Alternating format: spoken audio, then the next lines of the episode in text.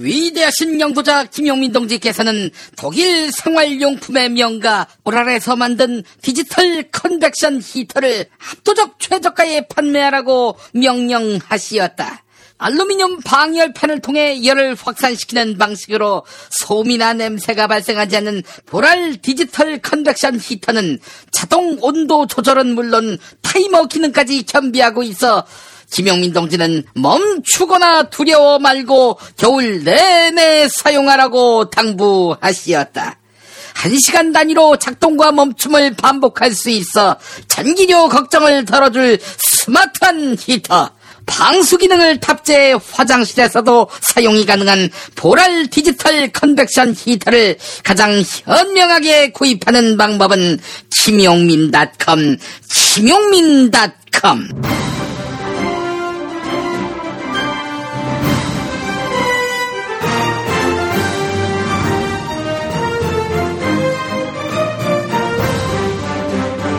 김용민 브리핑.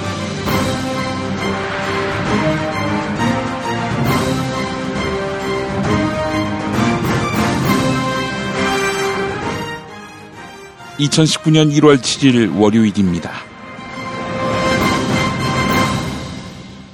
조국 청와대 민정수석이 국민에게 SOS를 날리고 있습니다.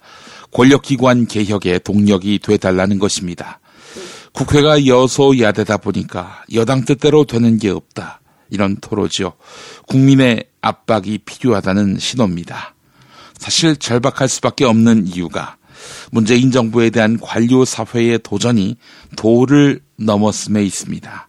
언론이 수구 기득권 세력이 문재인 정부를 흔드는 것도 다 이 맥락입니다. 이 시간을 통해 누차 이야기한 바입니다. 촛불 정부의 위험을 보여주지 못하면 이 정부는 또다시 관료에 포위될 것이고 아무것도 못하는 신세가 되고 말 것입니다. 지금 촛불 정부가 상대하는 관료 집단은 참여 정부부터 유신공주 정권까지 다 견뎠던 자들입니다. 생존의 왕입니다. 그들이 개혁을 원하겠습니까? 그간 너무 아니했다는 점을 인정해야 합니다. 그리고 권력기관 다 잡기에 나서지 않으면 촛불 정부는 설 자리를 잃는다는 절박감을 가져야 할 것입니다. 아울러 촛불을 함께 든 이들이 다시 대동하도록 해야 합니다. 요란한 갈라치기의 끝은 지지율 하락, 촛불 민심 이반만 있을 뿐입니다. 진정한 친문은 이 정부의 성공을 지향하는 세력입니다. 총선 공천권의 혈안이 된 직업적 지지자가 아닌 것입니다. 문재인 정부의 3년차 싸우고 이길 때입니다. 탈모는 맞고 빠진 머리 나게 하는 3개월분 18,000원짜리 뿌리 깊은 샴푸 두피 영양제. 돈 많이 들고 효과 없다 포기하신 분들. 호르몬 부작용, 평생 사용 부담으로 약물 치료 거부하신 분들. 반짝이는 두피가 아니라면 100% 효과를 보장합니다. 또 하나 정수리 냄새, 비듬, 가려움, 손상된 모발에는 천연 여성 샴푸가 15,000원. 뿌리 깊은 샴푸의 모든 제품은 아기와 임산부까지 안전합니다. 1566-7871, 1566-7871.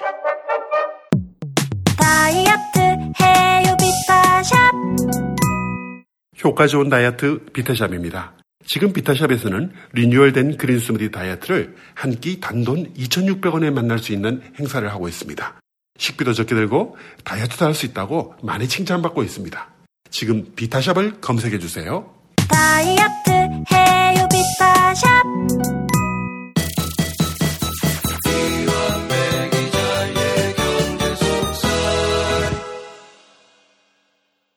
민중의 소리 이완배 기자 함께하겠습니다. 이완배 기자님. 네, 안녕하십니까. 아이고 지난 토요일 대구 행사 아꽉 찼어요 정말. 예. 예.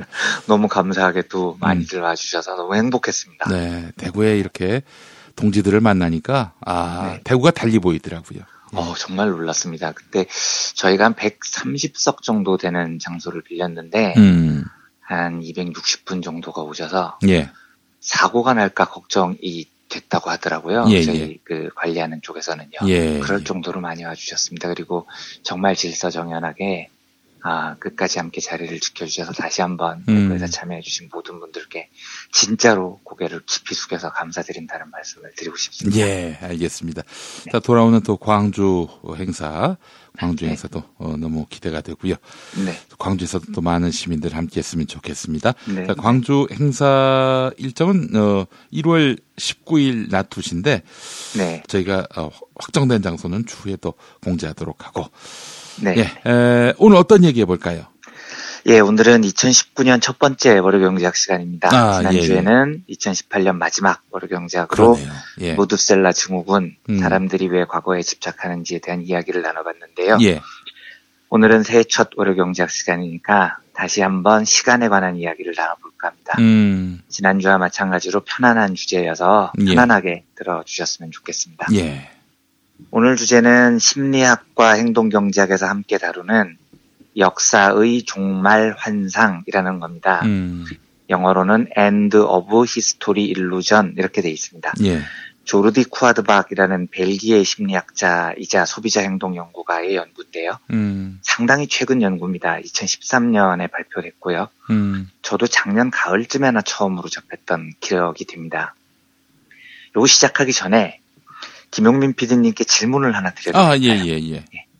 김 PD님께서 올해 45이 되신 거죠. 아, 그렇습니다. 예. 네. 예. 10년 뒤 2029년이면 55세가 되실 겁니다. 그러네요. 그러면 2029년 55세 때 김 PD님께서는 뭘 하고 계실 것 같으십니까? 아, 그때요. 네. 정말 아, 이 복음성가 가사처럼 아, 네. 내일 일은 난 몰라요. 하루하루 네. 살아요. 네. 이 주인데 네. 아, 10년 후요. 10년 후면은 우리 지금 막내가 네. 아, 질풍노도의 시기 사춘기를 네. 청소년기가 되고요. 예, 예. 네. 아이, 이 친구들 다 20살 넘을 때까지는 살아야 되는데 잘 네. 사는 게 제 목표입니다. 네. 그러니까 뭐 어떤 예를 들어서 직업이나 이렇게 여쭤보면 어떨 것 같습니까? 아, 직업이요? 10년 뒤에 어떤 아, 일을 하고. 계신다. 그러면은 초대형 교회 담임 목사 를 꿈꾸면 안 되겠죠. 예. 네.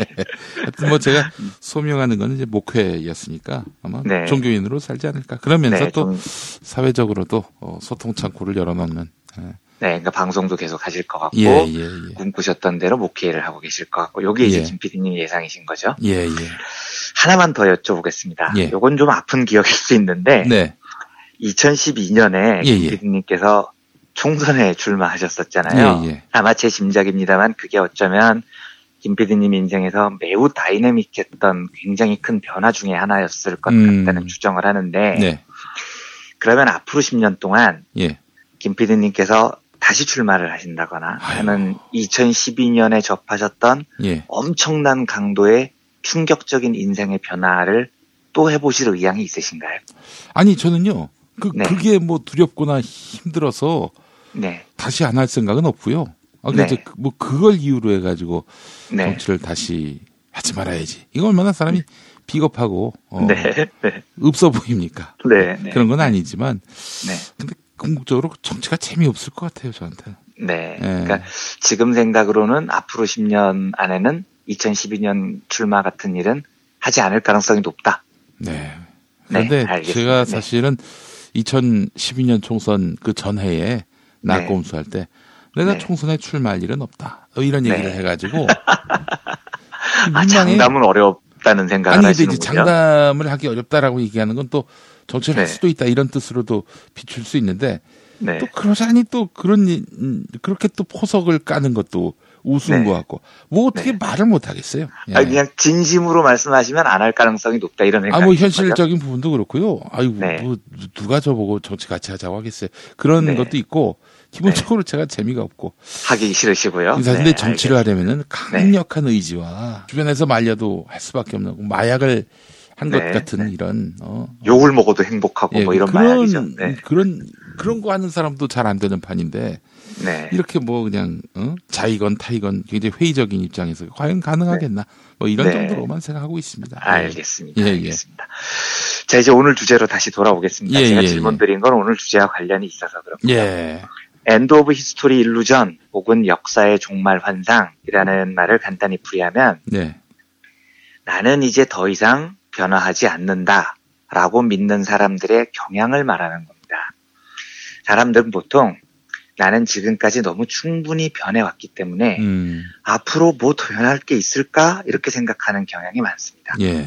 그런데 오늘 연구의 이름이 역사 종말의 환상이라고 말씀드렸죠. 음, 이 말은 사람들이 갖는 이런 보편적인 생각들이 사실은 환상 혹은 착각이라는 뜻입니다. 음, 심리학자들과 행동경제학자들이 많은 사람들이 시간에 대해서 오류를 범한다고 보는데 그 대표적인 오류 중에 하나로 미래의 변화를 과소평가한다라고 설명을 합니다. 음. 조금 어렵죠? 예. 쉽게 접근을 해보겠습니다.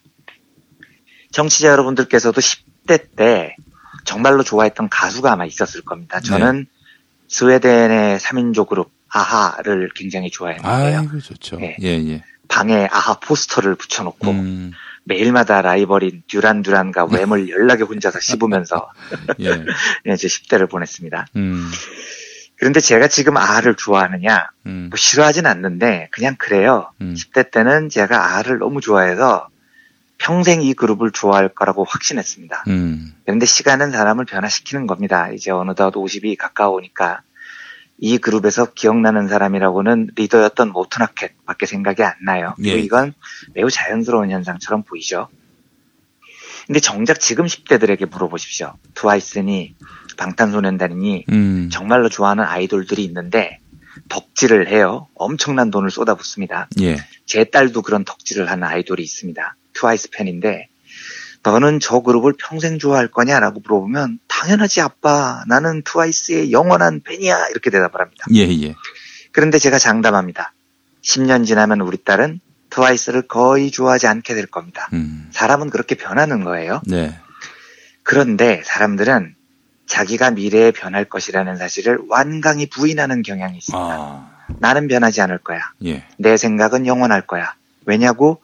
내가 지금 이런 생각을 갖기까지 내가 얼마나 고민을 많이 했는데 음, 지금 내 생각은 완성품이야. 아. 그래서 변할 리 없어 라고 생각을 합니다. 예, 예. 그 응답하라 1994라는 드라마를 보면 당시 연세대 고려대 농구팀 인기가 엄청났거든요. 예, 이상민, 문경훈, 우지원, 현주엽, 전희철 이 사람들을 선망했던 수많은 팬들이 있었습니다. 음, 응답하는 1994 드라마의 여주인공 성나정은 나 상민이 오빠하고 결혼할 거야 라고 생각을 합니다. 이 말은 진짜 결혼한다는 게 아니고 상민 오빠에 대한 나의 사랑은 영원할 거야 라고 음. 확신하는 거죠. 그런데 10년만 지나 보십시오. 이상민 오빠 사랑 안 합니다. 지금 이상민 씨는 서울 삼성 썬더스라는 팀의 감독이고 문경은 씨는 서울 SK나이츠라는 팀의 감독입니다. 음, 그런데 공교롭게도 이 두 팀이 SK가 10개 팀 중에 9위이고요. 삼성은 10개 팀 중에 꼴찌입니다. 문경은 이상민 이 두 감독이요. 팬들한테 요즘 진짜 다구리로 씹히고 있습니다. 돌상민, 돌경은 뭐 별명도 장난 아닙니다. 음, 25년 전에 나는 상민 오빠, 경훈 오빠를 영원히 지키고 사랑할 거야 라고 다짐했던 그 수많은 팬들은 다 어디를 간 겁니까? 음, 그러니까 제가 이걸 비판하려고 말씀드리는 게 아니고요. 당연하다는 이야기를 드리려는 겁니다. 사람은 원래 시간이 지날수록 변해요. 근데 문제는 당시에 물어보면 나는 앞으로 절대 변하지 않을 거야 라는 환상에 사로잡혀 있다는 겁니다. 다른 예를 들어보겠습니다. 사람들이 사랑을 하면 나는 이 사랑이 영원할 거야. 당신만을 영원히 사랑할 거야. 우리 사랑은 변하지 않아. 라고 확신을 하죠. 그래서 실제 미국에서 이런 설문이 있었습니다. 결혼을 앞둔 커플들한테 부부가 된 다음에 이혼을 할 확률이 몇 퍼센트입니까? 음. 라고 물어요. 그러면 답은 질문 같은 걸 하세요. 우리가 왜 이혼을 해요? 우리는 너무 사랑하고 우리 사랑은 영원합니다. 우리가 갈라설 확률은 1%도 되지 않아요. 라고 장담을 합니다. 그런데요. 사랑은 변하는 겁니다. 아무리 드라마 대사 중에 사랑이 어떻게 변하니 뭐 이런 게 있어도 음, 경험해 보면요. 시간이 지나면 사랑은 변합니다. 아까 설문에서 커플들이 우리가 이혼할 확률은 1%도 안 된다라고 확신에 찬 대답을 했다고 말씀을 드렸죠. 음, 현실은요. 미국에서 이혼율이 40%가 넘습니다. 음, 이게 이상하다는 게 아닙니다. 이혼은 이혼이 잘못됐다는 뜻도 아니에요. 사랑은 이렇게 변하는 건데 어, 사람들은 난 변하지 않아라고 환상을 갖고 있다는 아하. 거죠. 이에 관해서 댄 길버트라는 심리학자가 재미있는 실험을 합니다. 음, 사람들한테 묻습니다. 여러분 지금 좋아하는 가수 있죠? 그 가수가 10년 뒤에 콘서트를 할 거예요. 10년 뒤에 티켓 값으로 얼마까지 내실 수 있습니까? 이렇게 음. 묻습니다. 그러면 답이 평균 129달러로 나옵니다. 우리 돈으로 한 14만 원 정도는 충분히 낼 수 있다고 답을 하는 거죠. 왜냐면은 나는 저 가수를 너무 좋아하니까요. 음. 10년 뒤에도 저 가수를 계속 좋아할 거예요. 그러니까 14만 원 정도는 껌값입니다. 쉽게 내겠다 이러는 거죠. 그런데 그 사람들한테 똑같이 묻습니다. 여러분들이 10년 전에 좋아했던 가수가 있을 겁니다. 누구입니까? 이렇게 물어보면 우리로 치면 원더걸스 나오고 주얼리 나오고 빅뱅 나오고 이렇겠죠. 그 10년 전에 좋아했던 가수들이 지금 공연을 한다면 티켓 값으로 얼마까지 낼 수 있습니까? 라고 묻습니다. 음. 10년 전에 내가 미치도록 좋아했던 가수들이 지금 공연을 해요. 예. 그런데 지금 내가 낼 티켓 값의 평균은 80달러, 9만 원쯤으로 확 떨어집니다. 뭘 뜻하겠습니까? 사람들은 내가 지금 좋아하는 것은 10년 뒤에도 계속 좋아할 거라고 믿어요. 그래서 140달러 가까운 돈을 낼 거라고 생각하지만 음. 막상 10년이 지나잖아요. 그러면 140달러어치 사랑이 식어버립니다. 음. 한 80달러쯤으로 줄어들고 있는 거죠. 예. 그걸 우리가 그 시점에서 모르고 있을 뿐입니다. 음. 댄 길버트 실험을 조금 더 따라가 보죠. 가치관, 성격, 이런 거 사람들이 참 안 바뀐다고 믿습니다. 내 가치관이나 내 성격은 내가 지금까지 수십 년 동안 형성해 온 거기 때문에 앞으로 절대 바뀌지 않아 라고 생각하기가 쉽죠. 예. 그런데 이걸 수천 명한테 10세 단위로 구분을 해서 물어보면 굉장히 재미있는 현상이 발견됩니다. 예를 들어서 40세 분들한테요. 여러분은 앞으로 10년 동안 가치관이나 성격이 얼마나 변할까요? 이렇게 물어보면 음. 대부분 답이 에이 안 변해요. 변해봐야 10% 정도 변할까요? 내가 지금 40세인데 뭘 더 변하겠어요? 음. 이렇게 답을 합니다. 예. 그런데 50세 분들한테 지난 10년 동안 가치관이나 성격이 얼마나 바뀌었나요? 라고 물어보면, 음. 오, 생각보다 많이 바뀌었어요. 예. 세월이 참 무섭더라고요. 내가 30대 때는 진짜 공격적이었는데, 40대 10년을 지내보고 나니까 많이 차분해졌어요. 성격이나 가치관이 한 40% 정도는 바뀐 것 같아요. 이렇게 답을 합니다. 그러니까 40세한테 물어보면 10%밖에 안 바뀔 것 같다고 하는데, 50세한테 지난 10년을 물어보면 40%나 바뀌었다는 거죠. 음. 왜 이런 차이가 날까요? 그리고 그 답을 한 50세 분들께 앞으로 10년이 지나서 60세가 되면 얼마나 변할 것 같습니까? 라고 물어보면 또 대답이 보수적으로 변합니다. 에이, 앞으로는 안 변하죠. 내가 음. 50세인데. 어? 한5% 정도 변할까요? 이렇게 답을 합니다. 그런데 60세 분들께 지난 10년 나는 얼마나 변했습니까? 라고 물어보면 음. 어휴, 의외로 50세가 다이나믹하더라고요. 인생관이 많이 바뀌었어요. 한 30%는 바뀐 것 같아요. 이런 답이 나옵니다. 희한하죠. 이게 미래의 변화에 대해서 사람들이 사실은 제대로 인식을 못하는 겁니다. 예. 안 바뀔 거라고 생각하는 거죠. 예. 사람이 이런 환상을 갖는 이유에 대해서 정확히 밝혀진 바는 아직 없지만 음. 뇌과학자들이나 심리학자들은 이렇게 주장을 합니다. 사람은 기억을 하는 일에 비교적 능숙하고요. 왜냐하면 내가 직접 겪은 일들이니까요. 그래서 과거에 내가 겪은 변화는 비교적 정확하게 인지를 합니다. 음. 하지만 기억력에 비해서 상상력은 굉장히 제한돼 있다는 겁니다. 예. 그러니까 미래에 대한 상상이 과거에 대한 기억만큼 정확하거나 풍부하지 않기 때문에 음. 미래에 내가 변할 것이라는 상상을 잘 못하는 거죠. 그래서 나는 이미 완성됐어. 음. 앞으로는 별로 변하지 않을 거야. 라는 역사의 종말 환상이라는 편견이 나타납니다. 예. 제가 무슨 이야기를 드리고 싶냐면, 우리의 미래는 지금 우리가 생각하는 것보다 훨씬 더 많이 변할 것이라는 이야기를 드리고 싶은 겁니다. 음. 사람은 미래의 변화에 대해서 과소평가하는 경향이 매우 커요. 김영민 PD님께서 10년 뒤에 계속 방송하고 목회하고 정치는 하지 않고 2012년 같은 정치적 시도는 하지 않으실 것 같다고 생각을 할 수 있지만 음. 제가 감히 말씀드리면 그거 모르는 겁니다. 음. 미래는 김 PD님께서 상상하시는 것보다 훨씬 더 많이 그리고 더 빨리 변화하는 겁니다. 예. 제가 지난주에 무드셀라 증후군 이야기 드리면서 사람이 과거를 이상하게 좋게 기억하는 오류가 있다고 말씀드렸죠. 예, 예. 그리고 그게 사회를 보수화하는 굉장히 중요한 무기가 된다고 말씀드렸습니다. 그런데 미래는 별로 변하지 않을 거야라는 환상 또한 음, 이 사회를 진보시키는데 상당한 장애물로 작용을 합니다. 음, 자, 보십시오. 자본주의가 영원할 것 같습니까? 좀 짧게 말해서 앞으로 10년 동안 한국의 자본주의가 완전히 다른 시스템으로 교체될 가능성이 있을까요? 음, 이렇게 물어보면 많은 사람들이 10년? 에이, 말도 안 되는 소리 하지 마. 예. 10년 안에 그런 변화가 어떻게 나타나? 10년 뒤에도 우리는 여전히 회사 다니면서 월급 받고 자본주의라는 시스템에서 살 거야. 라고 생각하는 사람이 대부분입니다. 예, 예. 미래의 변화를 과소평가하죠. 그런데 지난 10년을 돌아보십시오. 우리가 정확하게 알고 있는 기억을 되돌려 보는 겁니다. 음, 10년 전인 2009년에 2009년 새에 누군가가 우리들한테 앞으로 10년 안에 시민혁명으로 우리가 대통령을 끌어내리는 게 가능할까요?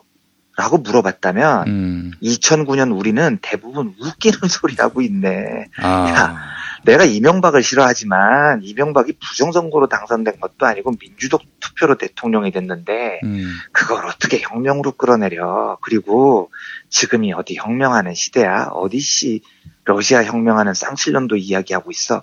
대부분 그렇게 답했을 거라고요. 그런데 막상 10년이 지나니까 어떻습니까? 우리는 시민혁명으로 대통령을 끌어내린 겁니다. 예, 예.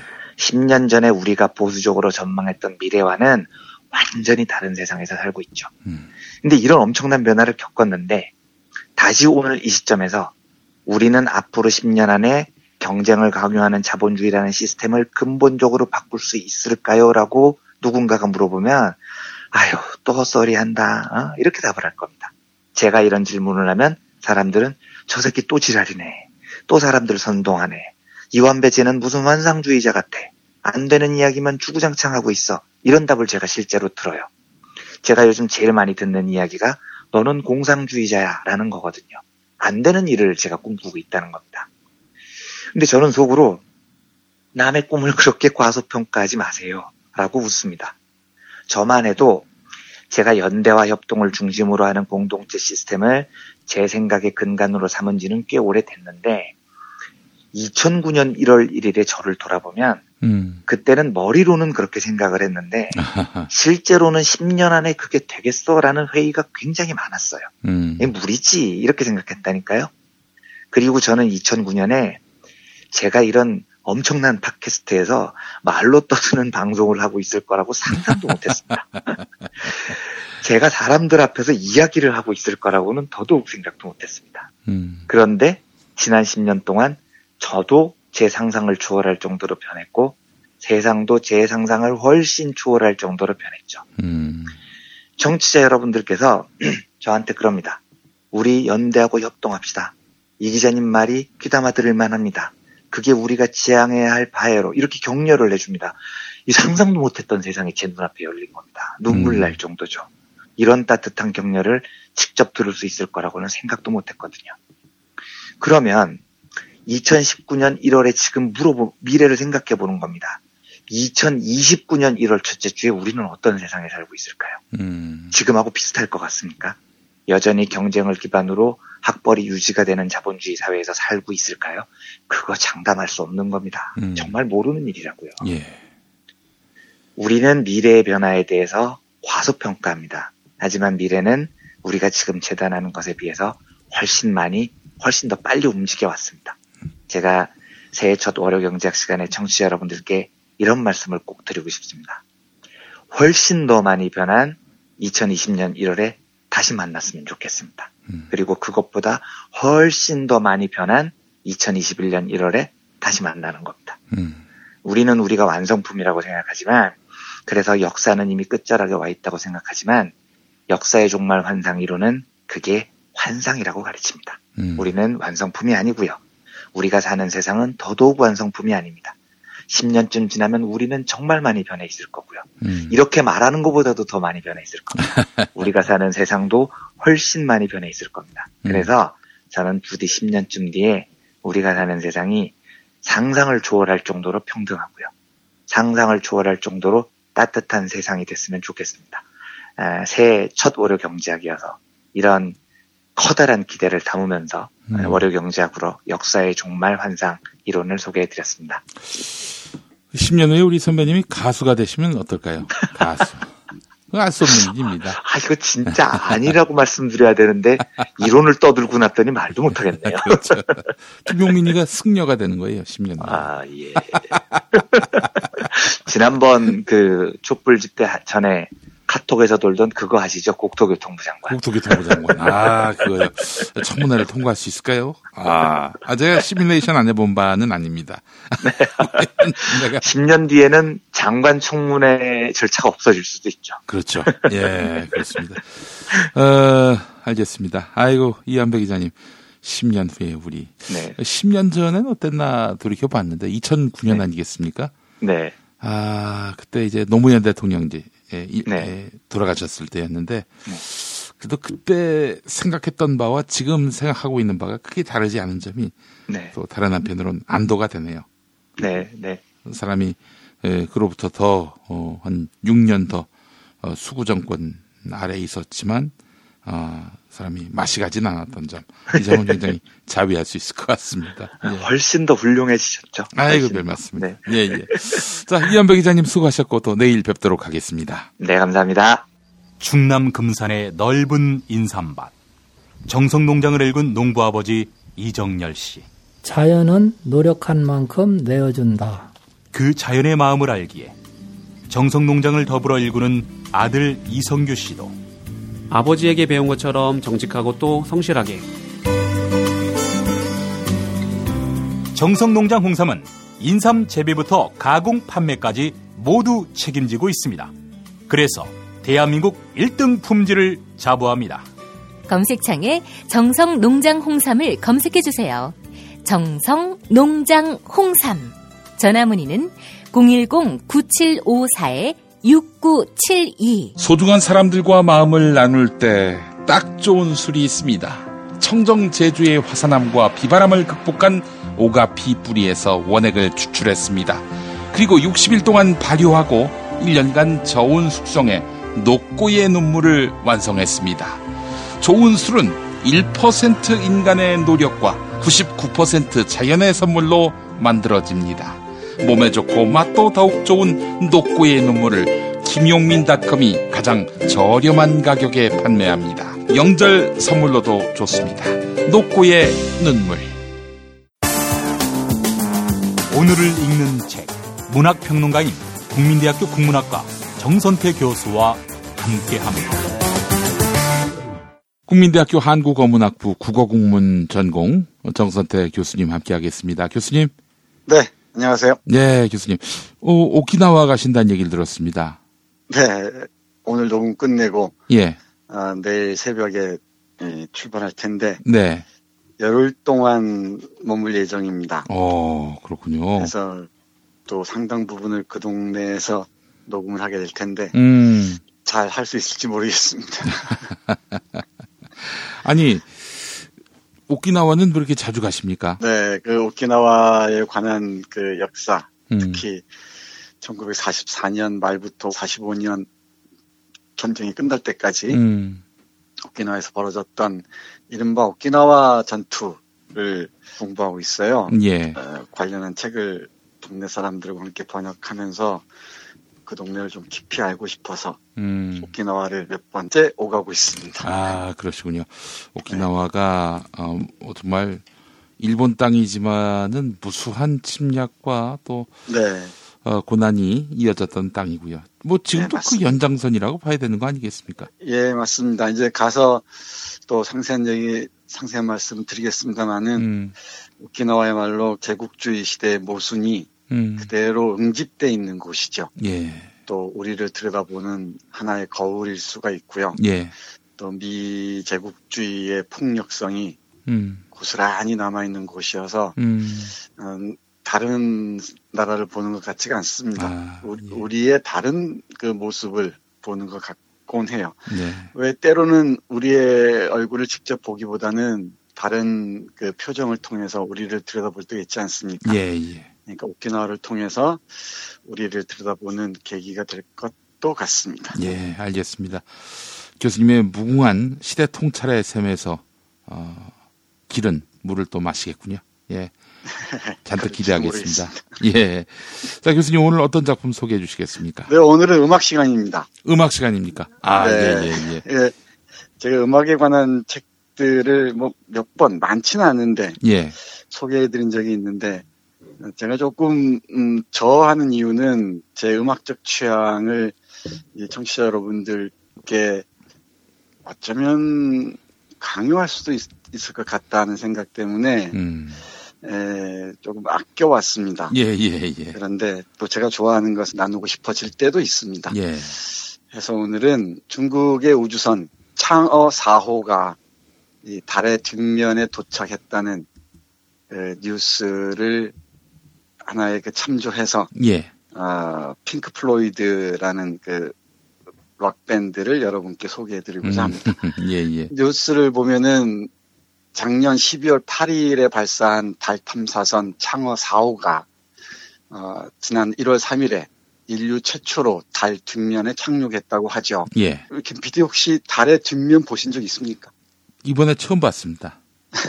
그렇죠. 뭐 앞면이나 뭐 큰. 차이는 없, 없어 보이던데요. 네, 예. 큰 차이 없어 보이는데 태양이 가려져서 우리가 보는 달은 한 면밖에 못 보죠. 음. 이 달의 뒷면을 보지 못합니다. 그래서 이 달의 뒷면이 갖는 은유가 상당히 깊어요. 우리가 보지 못하는 부분, 우리가 미처 탐사하지 못했던 음. 그 영역을 얘기할 때 흔히 달의 뒷면, 어, The Dark Side of the Moon이라고 얘기합니다. 예, 예. 달의 어두운 면이라고 얘기하는데요.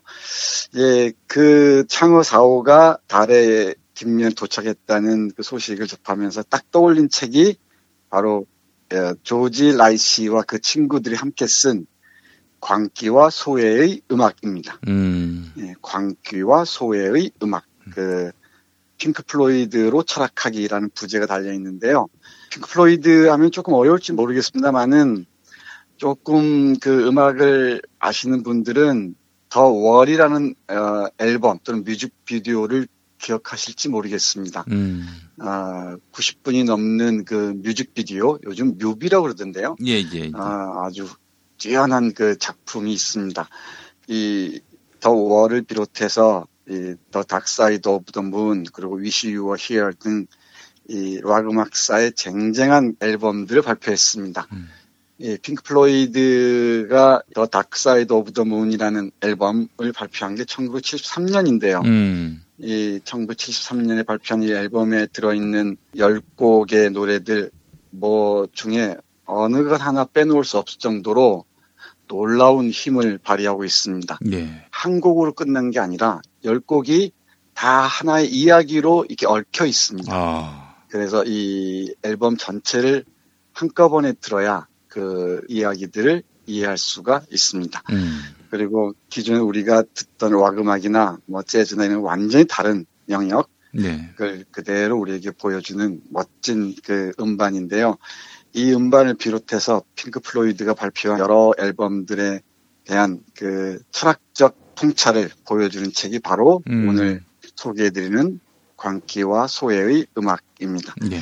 어, 혹시 그 The Wall이라는 이 뮤직비디오를 보거나 그 앨범을 들으신 분이 계실지 모르겠지만은 제가 알기는 꽤 많습니다. 이 팬들이 40대는 잘 모르겠는데 50대 이상에서는 핑크 플로이드 팬들이 아주 많습니다. 예. 그 중에 그 The Wall이라는 앨범이 많은 사랑을 받았는데요. 당연히 80년대는 금지 앨범이었습니다. 어, 왜요? 뭐 그럴 만도 한 것이 가사 하나하나가 기존의 애국주의를 주장하거나 음. 세뇌 교육을 옹호하는 것들 통렬하게 비판하거든요. 어. 그 대표적인 게 Another Brick in the Wall이라는 어, 노래인데요. 우린 예. 교육 따위가 필요 없어. 뭐 이런 내용. 네, 네, 맞습니다. 맞습니다. 예. 아우, 잘 아시네. 아, 예. 너무 기분 좋습니다. 우리 PD가 딱 말씀하시는. 별 말씀. 예. 그, We don't need no education. 이 음. 반복되는 그 노래죠. 예. 아주 유명합니다. 그 뮤직비디오를 보면은, 음. 어, 똑같은 교실에, 똑같은 가면을 쓰고 앉아서 음. 똑같은 것을 배우죠. 그러다가 이 아이들이 컨베이어 벨트를 쭉 타고 갑니다. 아. 그리고 툭툭 떨어지더니 음. 나중에 나오는 게 똑같은 그 붉은 빛을 띤 소세지가 되- 됩니다. 아이고. 어떤 비유인지 아시겠죠? 그렇죠. 예. 그러니까 다양한 인간들을 교육이라는 어떤 국가의 획일적인 교육으로 음, 똑같이 길들인다는 것이죠. 예. 바로 이 음악을 통해서 핑크 플로이드는 국가 권력이든 자본이든 음, 거기에 필요한 벽돌 하나를 준비하기 위해서 인간을 교육한다는 점을 아하. 신랄하게 비판했던 겁니다. 교수님, 그, 네. 이 핑크 플로이드의 이 음악을 네. 소개받으면서 네. 교실 이데아라는 서태지와 아이들의 노래 가사가 또 생각이 납니다. 아, 오늘 왜 이렇게 진필이 이쁘죠? 아, 그 가사 한번 읽어보겠습니다. 네, 맞습니다. 매일 아침 7시 30분까지 우리를 조그만 교실로 몰아넣고 전국 음. 900만의 아이들의 머릿속에 모두 똑같은 것만 집어넣고 있어. 막 음. 꽉 막힌 사방이 막힌 널 그리고는 덥석 모두를 집어삼킨 이 시커먼 교실에서만 내 젊음을 보내기에는 너무 아까워. 이런 가사지요. 네, 맞습니다. 아주 일맥상통하는 그 음악인데요. 예. 바로 금방 어, 읽어주신 대로 이 사고 통제 그리고 온순하고 순종적인 그 아이들의 대량 생산이 음. 이 교육의 가장 큰 문제라고 핑크 플로이드 생각했던 것 같습니다. 예. 그걸 90년대 아이돌이었던 우리 서태지와 아이들이 그대로 에, 한국적 상황에서 반복했던 것이죠. 아무래도 핑크 플로이드에게 영향을 받았다고 봐야 되지 않겠습니까? 아마 그럴 겁니다. 이 서태지가 어, 신대철이 이끄는 신화위에서 음악을 음. 했으니까 예, 예. 이 신대철의 음악적 경향으로 보건대 음. 충분히 영향을 받았을 겁니다. 네. 바로 이런 세뇌 교육을 비판한 어, 음악 들이 상당히 많고요. 음. 그게 바로 대표적인 게 금방 말씀드린 Another Brick in the Wall 2라는 음. 음. 악입니다 예, 예. 이 음악에 대해서 어, 이 책에서는 이렇게 설명합니다. 조금 읽어보겠습니다. 예, 예. 이것이 핑크 플로이드의 메시지가 저항적인 이유다. 여기에서 저항이라는 말은 세뇌와 순응에 대항하는 힘으로서의 저항뿐만 아니라 음. 우리와 그들을 나누는 인공적 장벽에 대한 저항이기도 하다. 음. 더 구체적으로 말하자면 밴드는 시간보다 돈이 더 소중하다고 우리를 강력히 설득하는 사람들에게 저항한다. 음. 상업성이 창의성보다 더 중요하다고 말하는 사람에게 맞서게 한다. 음. 스펙터클이 소통보다 더 가치 있다고 말하는 사람들에게 소리를 높이도록 한다. 경쟁이 공감보다 우선이라는 사람들에게 반대하게 한다. 핑크 플로이드에 따르면 현대 사회에서의 소외 압박에 성공적으로 대처하는 방법은 앞서 말한 가치 판단의 전복이다. 네. 국가 권력이나 자본 권력이 우리에게 강요하는 가치 판단을 뒤집어 엎는 것. 이게 핑크 플로이드 사상의 핵심이라는 거죠. 단순한 대중적인 밴드였을 뿐만 아니라 음. 우리에게 이런 그 자본과 국가가 요구하는 획일적인 삶을 삶에 저항하라는 강력한 메시지를 우- 지속적으로 전파했다는 게 이 저자들의 판단인 것 같고요. 음. 이 핑크플로이드를 좋아하는 사람들은 이 사실을 금방 알 수 있을 것 같습니다. 근데 음악도 음악이지만 이 멜로디나 가사를 제대로 읽어보면은 에, 이 핑크플로이드가 얘기하고자 하는 게 무엇인지 좀 더 정확히 알 수 있을 것 같은데요. 예, 예. 오늘 소개해드리는 The Dark Side of the Moon, 달의 뒷면에 Money라는 노래가 실려 있습니다. 음. 돈이라는 그 제목이죠. 아. 처음 딱 음악을 틀면은 음. 금전 등록기에서 막 이 동전이 팍 떨어지는 소리가 납니다. 예. 어디서 많이 들어보셨을 겁니다. 예. 이 오늘 방송 마지막에 김 PD가 꼭 틀어주실 거라고 전 믿는데 가사를 한번 들어볼까요? 예. 돈, 당신은 떠나지요. 당신은 더 많은 돈을 받는 좋은 직업을 얻고 만족하지요. 돈, 그것은 허풍이며 약탈이에요. 양손으로 돈을 약탈하고 숨겨두지요. 새 차와 캡이요. 그리고 백일몽이며 승리를 사겼다고 생각하지요. 돈, 당신은 돌아갑니다. 난 만족합니다. 돈더미로부터 당신의 손을 지키세요. 돈, 그것은 성공이지요. 그러나 내게 달콤한 지폐는 주지 말아요. 난 1급 여행을 하고 있어요. 돈, 그것은 죄악이에요. 할당 몫은 공평하게. 절대 나의 파이 조각을 가져가면 안 돼요. 음. 돈, 그래서 사람들은 말하지요. 그것은 모든 죄악의 뿌리라고. 그러나 당신이 출세를 원한다면 사람들이 결코 양보를 하지 않는다 하더라도 놀랄 것은 없어요. 네, 이런 가사입니다. 예. 이 곡과 함께 이 머니라는 노래를 들으시면은 핑크플로이가 들려주는 그 돈에 대한 메시지가 칼 마르크스가 얘기한 것과 크게 다르지 않은 것 같다는 걸 알 수 있을 겁니다. 음. 그리고 아울러서 신해철이 부른 이 Money라는 노래도 있습니다. 예. 그 Money도 같은 맥락에서 이해할 수 있을 것 같습니다. 음. 어, 이처럼 핑크 플로이드의 앨범에 실린 여러 곡들을 니체부터 시작해서 부어스틴까지 다양한 철학자들의 논의를 함께 하면서 해석하고 있는 게 바로 이 책입니다. 달의 이면과 관련해 보자면은 이 핑크 플로이드는 우리가 보지 못했던 세계, 우리가 미처 몰랐던 타자의 표정들을 읽어내야 한다는 메시지를 이 책을 통해서 전달하고 있다고 얘기합니다. 음. 그래서 우리가 몰랐던, 그러니까 우리 눈에 보이는 것만 사실처럼 음, 인식하지만 우리 눈에 보이지 않는 무궁무진한 세계가 있다는 것, 그 어두운 측면들, 예, 긍정적이든 부정적이든 그런 부분들까지 아울러서 볼 수 있어야 한다고 어, 이 핑크플로이드를 통해서 이 저자들은 얘기하고 있습니다. 예. 아, 참, 이, 철학자네요. 음. 네, 그렇습니다. 그 우리 도어스도 그렇고요, 핑크 플로이드도 그렇고 라디오 헤드도 그렇고 음. 이런 그 쟁쟁한 그 락 밴드들 그리고 한국에서는 뭐 어, 금방 말씀하셨습니다만 서태지와 아이들이나 조용필은 물론이고요. 음. 그리고 최근에 방탄소년단이 이르- 이르기까지 뛰어난 그 아티스트들은 음. 어떤 철학적인 기반을 갖추고 있습니다. 밥 딜런 같은 경우가. 네, 맞습니다. 예. 밥 딜런도 그렇고요. 이뭐돈 맥클린도 그렇고요. 음. 정말 그 한 시대의 획을 그은 예, 대중음악가들의 저변에는 이런 그 시대를 읽- 읽어내는 음. 큰 힘이 있었다고 해야겠죠. 예. 그리고 그걸 철학의 눈으로 또 역사의 눈으로 또 문학의 눈으로 들여다보면은 훨씬 더 어, 광범위한 세계들이 펼쳐질 것이라고 생각합니다. 예.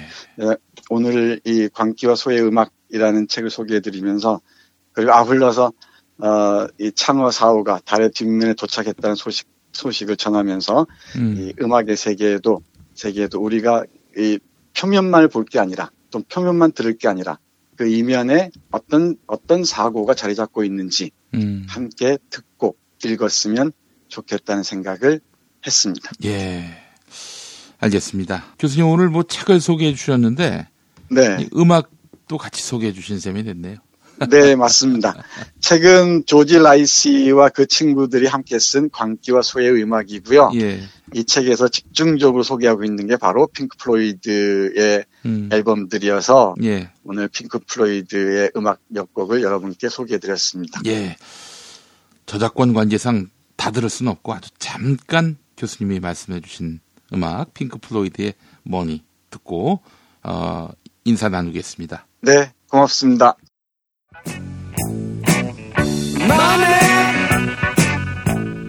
Get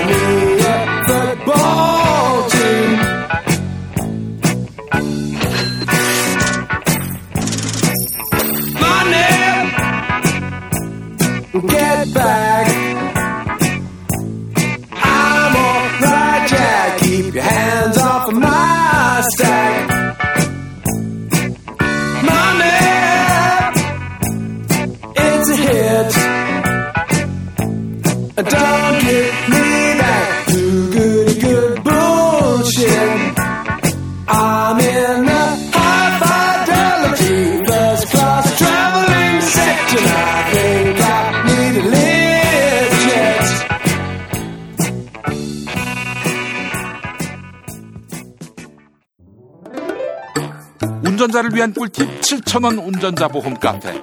교통사고 형사 합의, 벌금, 변호사 비용은 자동차 보험에서 보장 못합니다. 운전자 상해까지 보장하는 7,000원 운전자 보험 카페. 버스, 택시, 트럭 등 영업용 운전자를 위한 13,500원 운전자 보험 카페도 있습니다. 집 두 채 월 만원 화재보험과 식당, 상가, 공장 화재보험도 상담합니다. 실손 암보험 역시 7,000원 운전자 보험 카페. 검색창에 7,000원 운전자 보험 카페. 전화번호 02849-9730. 2009년 설 소중한 분들께 바보 상회 선물 세트를 추천합니다. 우직한 마음으로 짜지 않고 맛있는 바보 멸치와 좋은 건어물을 담았습니다. 따뜻하지만 부담 없는 선물부터 품격 있는 고급 선물까지 15% 할인된 가격으로 만나보세요. 바보 상회 선물 세트와 함께 기쁨은 더하고 행복은 나누는 넉넉한 설명절 보내세요. 검색창에 바보 상회 혹은 김용민닷컴에서 만나보시기 바랍니다.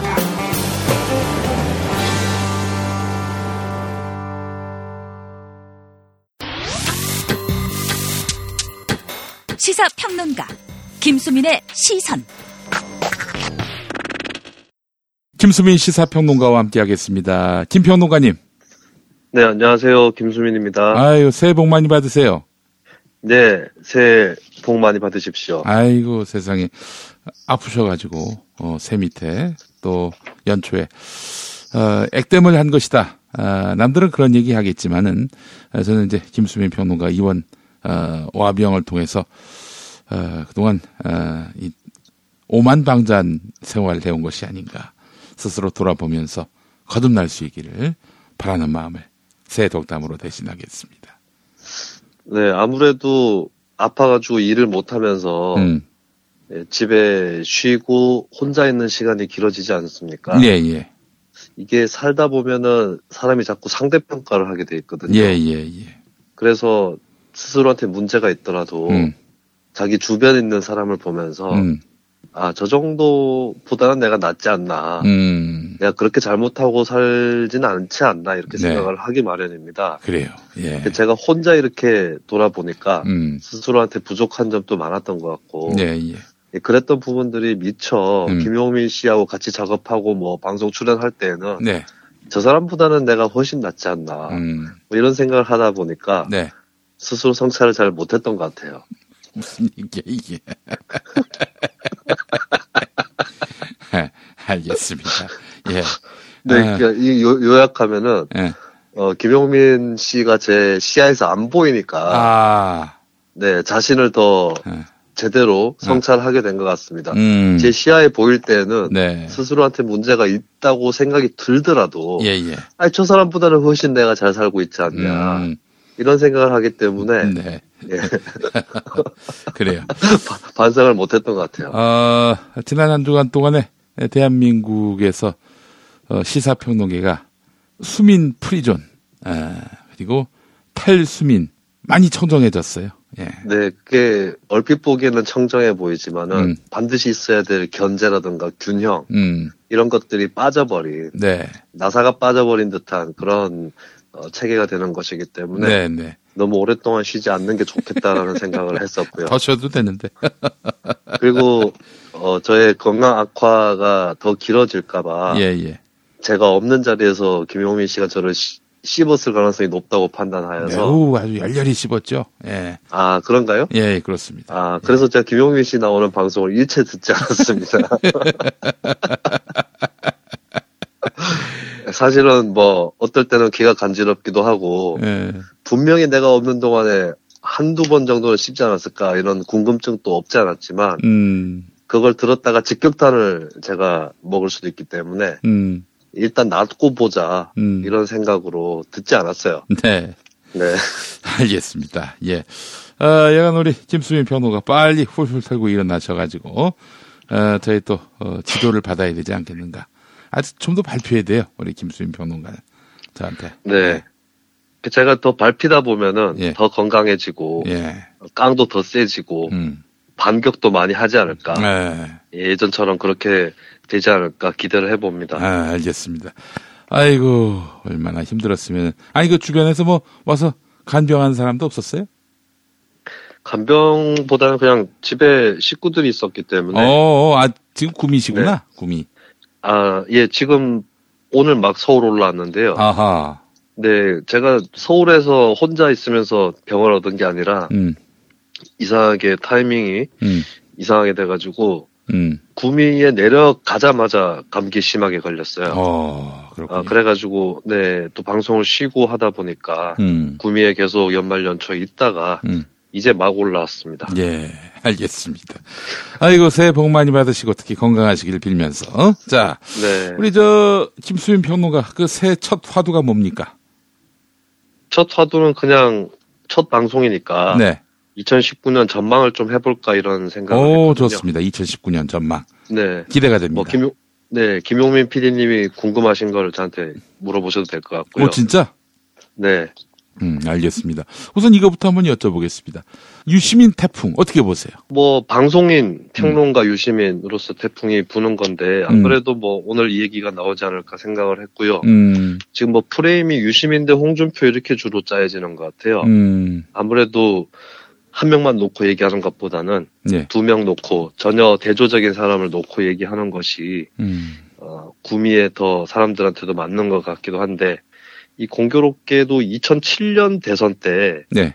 뭐 많은 사람들이 재미없는 대선으로 기억을 하실 것 같은데 음, KBS의 한 프로그램에서 각 대통령 후보 진영의 한 명씩을 음. 선술집으로 불러내가지고 아이, 그래요.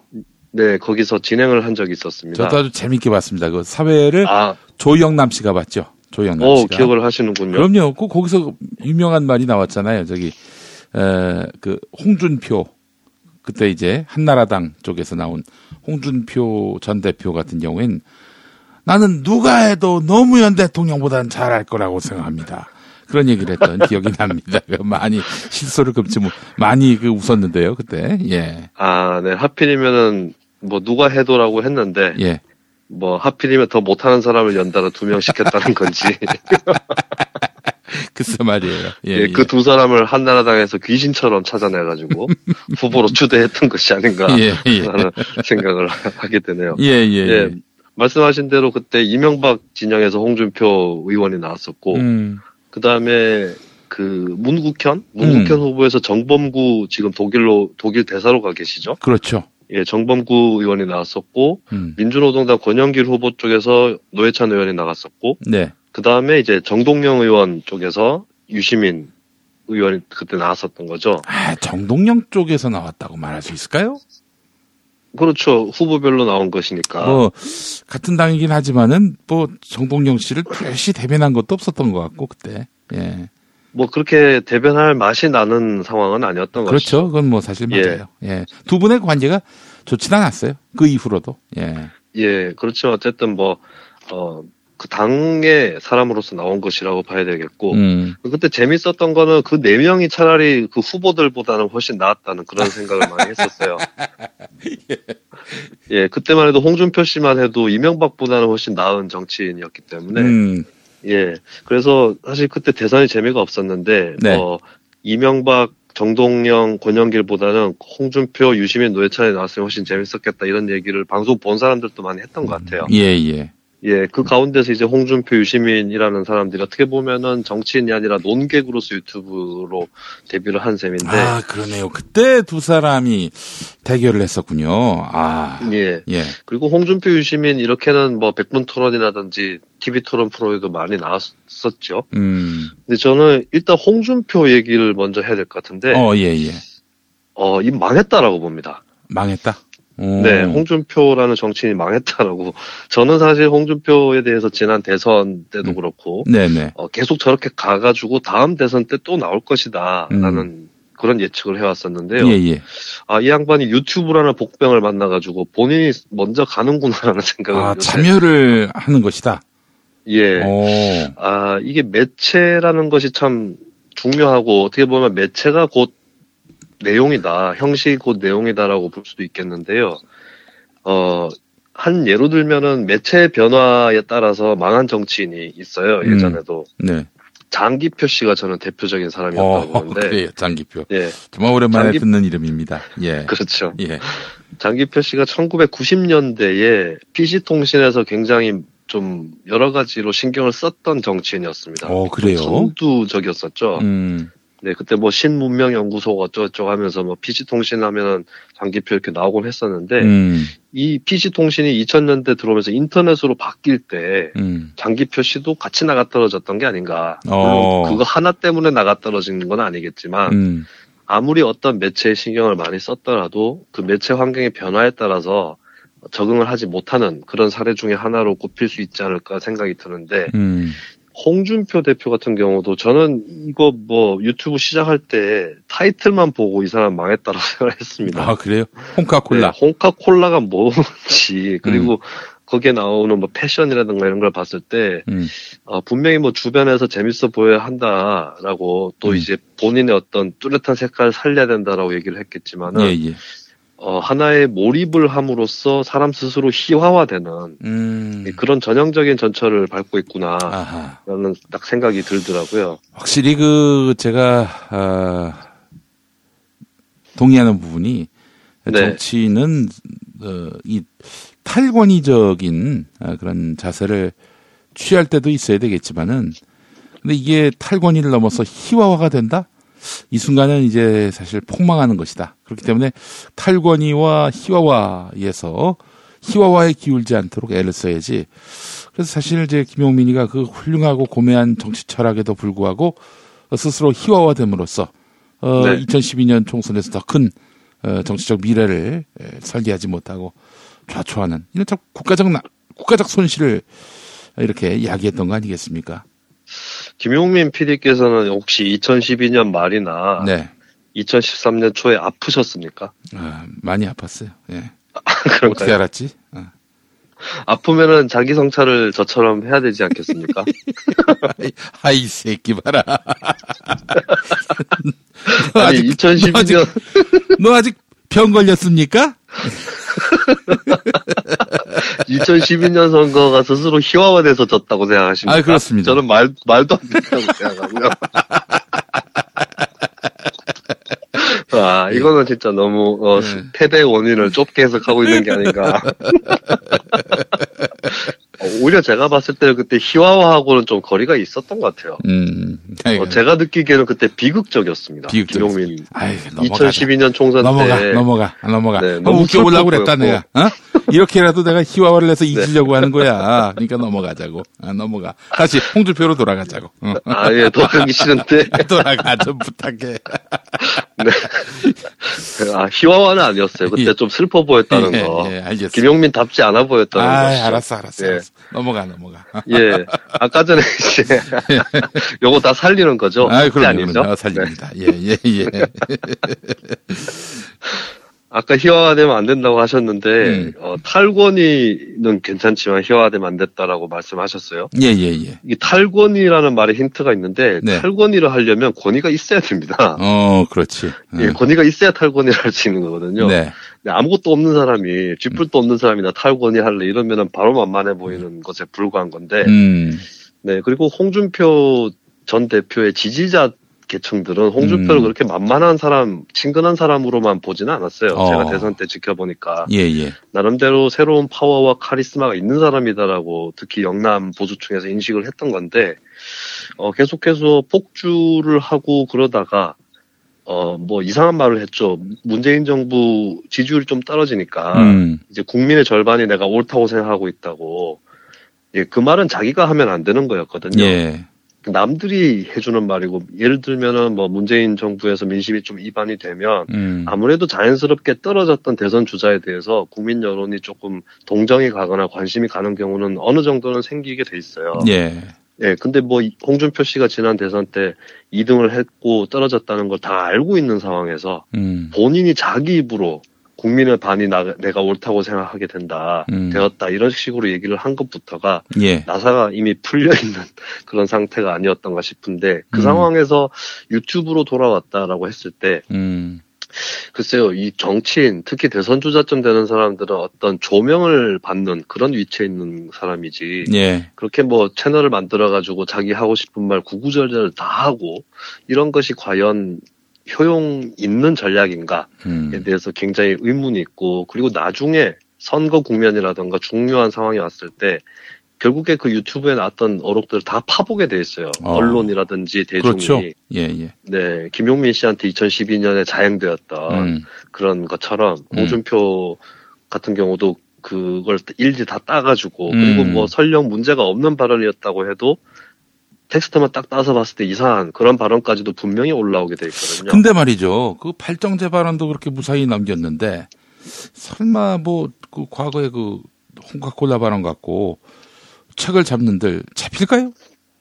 그게 만약에 뭐 대선이라던가 이런 큰 선거에서 잡히면은 발정제 때처럼 넘어갈 수도 있겠는데 음. 네. 당내 투쟁 과정에서 그게 만약에 잡혔다. 음. 이러면 조금 다른 문제가 될 수도 있겠죠. 음. 지지층을 상대로 해서 타격을 주는 거니까. 네. 하여튼 간에 어떻게 보면은 뭐 신비주의라는 말이 괜히 있는 게 아닐 정도로 예, 어느 예. 정도는 좀 베일에 감추는 맛도 있어야 되는 것이고 음. 일일이 구구절절 다 얘기하는 게 그렇게 인지도 높은 대선 주자한테는 유리한 게 아닐 텐데 예. 지금 몸이 너무 달아가지고 자기 무덤을 파는 게 아닌가. 음. 네, 그 홍카콜라를 보면서 그런 생각을 하게 됐죠. 예. 그, 그렇다면 요 얘기에서 이어간다면 유시민 씨 같은 경우는 뭐 충분히 아, 조금 이상이긴 했어요. 왜냐하면은 유튜브 같은 경우에 최근에 5, 60대 이상의 보수층에서 많이 보는 그런 음. 매체가 되어버려서 과연 유시민이라는 깃발이 휘날린다고 해서 그렇게 많이 갈 것인가 이런 것도 조금 의문은 있었는데 예. 막상 뚜껑을 열어보니까 상당히 많은 예. 그런 네티즌들이 본 것으로 확인이 일단은 된 것이죠. 구독자 수가 지금 홍카콜라를 한 넘어서서 더블 스코어 차이가 됐어요. 예, 그렇죠. 그래서 확실하게 뭐 이거 방송적, 미디어적 현상으로 봤을 때는 굉장히 돋보일 수밖에 없는 그런 것인데, 음. 근데 한편으로는 이제 홍준표 대표한테 적용했던 것을 유시민 평론가한테도 똑같이 적용을 하자면 음. 이게 정치인으로서 물론 본인은 일단 정치인 하지 않겠다, 하지 않는다라고 얘기를 하고 있기 때문에 우리 김수민 저도 평론가는 그 말에 대해서 신뢰하시는 편인지요? 아니면 다시 정치적 모색이 있을 것이다. 이렇게 판단하시는지요? 저는 일단 그 사람이 뭘 하겠다라고 말을 했을 때 믿어주는 게 맞다고 봐요. 음. 그 유시민 복귀설이 처음 불거져 나온 게 노무현 재단 이사장으로 임명되면서였잖아요. 예, 예. 그게 어떻게 정계 복귀인가 했을 때 저는 오히려 노무현 재단이라는 자리가 음. 어떤 정당의 독일 같은 경우 독일 정당들이 각 정당 내부에 재단을 음. 갖고 정치인을 육성하고 있는데 노무현 재단이 뭐 민주당에서 그런 역할을 하는 재단도 아니고 음. 어떻게 보면 노무현 재단 이사장은 정치인으로서는 한직이거나 예. 외곽의 자리인 것이거든요. 예, 예. 그래서 오히려 그렇게 치면은 정치에 복귀하지 않는다는 의미는 아닌가. 음. 그리고 본인이 그렇게 안 하겠다고 하는데 자꾸 할 것이라고 얘기하는 것도 좀 어, 저는 바람직하지 않은 문화라고 보고요. 저도 그 유시민 이사장 같은 경우에는 나선다면은 나선다고 하지 어 나서지 않겠다고 했는데 말을 뒤집을까 싶어요. 이 정도까지 얘기했는데 말이죠. 예. 그래서 뭐 객관적으로 음. 예측을 하는데 인기가 워낙에 커지고 붙고 하고 사람들이 자꾸 요청을 하면 저 음. 사람도 불려 나오게 될 것이다. 음. 라고 그렇게 예측을 할 수는 있겠으나 예. 유시민 작가가 정치에 복귀하려고 저러는 것이다라고 하는 그런 예측은 저는 맞지 않다고 봅니다. 음. 그리고 설령 뭐 복귀를 하면은 그때 가서 밝혀지는 것이지 음. 지금 와가지고 저건 거짓말이고 속으로 생각이 있으면서 일부러 간을 보는 거야 이렇게 보는 것은 저는 아. 어, 인, 인간에 대한 예의 차원에서도 맞지 않다고 생각을 하고요. 음. 그 김용민 씨가 정치를 다시 할 것이다. 이거 어떻게 예측하십니까? 아 김용민 씨가 정치를 다시 하게 될 것이다. 네, 뭐 이렇게 예, 보는 네. 시각에 대해서 어떻게 생각하십니까? 어, 처음 듣는 얘긴데요. 우리 아내가 걱정합니다. 네. 아니, 전망해 네, 그- 주세요. 전망. 예. 그- 걱정하시면 제가 한 5분만 만나 뵈면 걱정을 다 불식시켜 드릴 수 있을 것 같아요. 알겠습니다. 예. 예, 예전에 제가 그, 예전에 제가 그 탈학교 청소년하고 좀 친하게 지낸 적이 있었는데, 예, 예, 예. 예, 그 친구의 부모님이 자꾸 매사에 걱정을 하시더라고요. 예. 그리고 그 친구가 아르바이트를 하려고 하는데, 뭐 편의점이나 이런 데가 아니라, 음. 공장에 들어가려고 하더라고요. 어허. 그래서 집에서 막 뜯어 말리면서, 음. 너또 공장에 들어가 가지고 뭐 하려고 그런 거 아니냐고. 음. 예, 그래가지고 제가 그 친구한테 당장에 부모님하고 연락을 연결을 시켜달라. 음, 음, 예, 부모님 안심시켜드리겠다. 네. 그 논리가 뭐였냐면, 그러니까 뭐 위장 취업 비슷하게 해서 노조를 만들까봐 걱정하시는 모양인데 예. 노조는 아무나 만드는 게 아니다. 예, 제가 네, 김용민 PD님 그 배우자분한테도 예, 예. 뭐 그런 말씀을 비슷하게 드릴 수 있을 것 아, 같아요. 알겠습니다. 아, 저도 안심이 예. 되네요. 어, 혹시나 제가 네. 끌려나갈까봐. 예, 예. 뭐 제가 봐도 김용민 PD가 정치를 하고 싶어 한다 이런 느낌은 전혀 못 받지만 네. 어, 설령 하려고 해도 예. 할수 없을 것이다라고 음. 가족분들을 제가 안심시켜 드릴 수 있을 것 다행입니다. 같습니다. 예. 그래요. 네, 그건 뭐 조목조목 여기서 설명 안 해도 되겠죠? 사실은 이제 유시민 이사장이 정치에 네. 나선다면은 이제 끌려 나가다시피 해서 나가는 모양새가 될 텐데 그거는 유시민스럽지도 않을 뿐더러 그렇게 해서 끌려나가는 방식으로는 나가지는 않을 거예요. 예. 그런데도 사실 지금 음, 40만에 이르는 유튜브 구독자 아, 이거는 그 유시민이 다시 정치해 주길 바라는 그런 분들의 또 욕망도 있는 거 아닌가요? 그거는 분명히 있을 것 같아요. 음. 그리고 유시민 씨가 굉장히 여러 가지로 이미지가 개선됐던 것이 사실이고 음, 유시민 씨를 극 심하게 비토 놓을 수 있는 음, 그런 층들도 상당수가 뭐 저 사람 괜찮은데 음, 그렇게 나쁘지 않은데라는 쪽으로 많이 돌아서기도 했던 것 같아요. 음. 그래서 여러 사람들이 지적을 하는 거지만 공통적으로 네네. 어, 중도 보수층한테도 인기가 괜찮다 어. 그런 진단들이 또 나오고 있죠. 어, 그건 왜 그럴까요? 그 합리적으로 그 방송에서 그 토론을 하는 그런 모습 때문인가? 합리적인 논거로 토론하는 모습에 어, 어이 유시민 이 사람 음? 그렇게 뭐 치우치거나 혹은 뭐 자기밖에 모르는 사람이 아니네. 뭐 이런 인식을 심어줘서 그런 건지. 일단 토론에서 풍겨지는 이미지라던가 음. 인상 이런 것들이 정치를 할 때하고는 차이가 꽤 있다고 봐야 될 겁니다. 네. 그러니까 정치할 때에는 같은 당 내에서도 뭐 싸가지 어쩌고 저쩌고 이런 얘기가 나왔을 정도였었고 음. 또 본인이 자기 역할을 실제로 노무현 대통령의 정치적 경호실장으로 자리매김을 했기 때문에 음. 거기서 좀 인정사정 보지 않고 하는 그런 스타일들이 있기는 있었죠. 네. 근데 이제 예능 프로라던가 이런 데 나와서 하는 것들을 보면은 예전보다 많이 누그러져 있고 음. 그리고 이거는 사실 유시민 씨가 의원 할 때도 태- 토론 때 해- 취했던 태도인데 음. 어, 상대방 얘기에 대해서 다 부정하지 않아요. 그렇죠. 어, 어, 그 부분인데 처음에는 네. 상대방 의견에 대해서 자신이 동조하는 바 이런 것들을 탁탁탁탁 짚는데 그 이 토론하는 그 상대방이 기분 나쁘지가 않아. 그리고 도리어 자기도 정리가 안 되는 거를 유시민 네. 그 이사장이 정리를 해주니까 또 그 토론에 토론 상대자로서 권위를 인정해요. 권위를 인정하게 예. 해요. 예. 그 부분이 사실 유시민 토론의 아주 강점이다. 이렇게 볼 수 있을 것 같아요. 예, 그 의원 현업 때도 사실 그랬던 태도를 취했었습니다. 잘 음, 보면 네. 전용욱이랑 토론을 하더라도 예. 뭐 이런 말씀은 맞는 것 같다 인정을 하는 음. 그런 태도를 취하면서 그런데 근데 그 말은 맞는데 그 말이 맞는 것을 연장해 나갔을 때 조금 음. 다른 결론을 도출시키는 어. 예 상대방의 어떤 논리를 긍정하면서 자기 논리를 펴는 이런 방식들을 폈었던 것이죠. 예, 예. 근데 이제 사람한테 한번 이렇게 프레임이 씌워지면 예. 그걸 벗겨내기가 어려워서 그렇습니다. 아마 정치를 하는 동안에는 싸가지 없다 혹은 독선적이다 이런 평가를 좀 면키가 어려웠던 것 같아요. 음. 근데 이제 정치 끝나고 나서 특히 이제 조금 더 해설에 가까운 음. 뭐 비교적 그런 위치로 가다 보니까 더 이- 본인 또 얘기할 수 있는 거리도 많아지고 음. 그리고 특별히 뭐 나를 세우지 않아도 되는 음. 뭐 그런 상황도 있었던 것이고 썰전 같은 경우는 전원책 변호사의 덕을 유시민 씨가 또 보기도 했어요. 어, 제가 전원책의 덕을 봤다? 오. 예. 왜냐하면 전원책이 더 싸가지 없고 독선적이기 때문에 예, 예, 예. 예 그리고 이제 그 우리가 알고 있는 김갑수 문화평론가 어, 예, 예. 예 그분이 다른 방송에서 전원책에 대해서 증언하신 걸 들었거든요. 예, 예.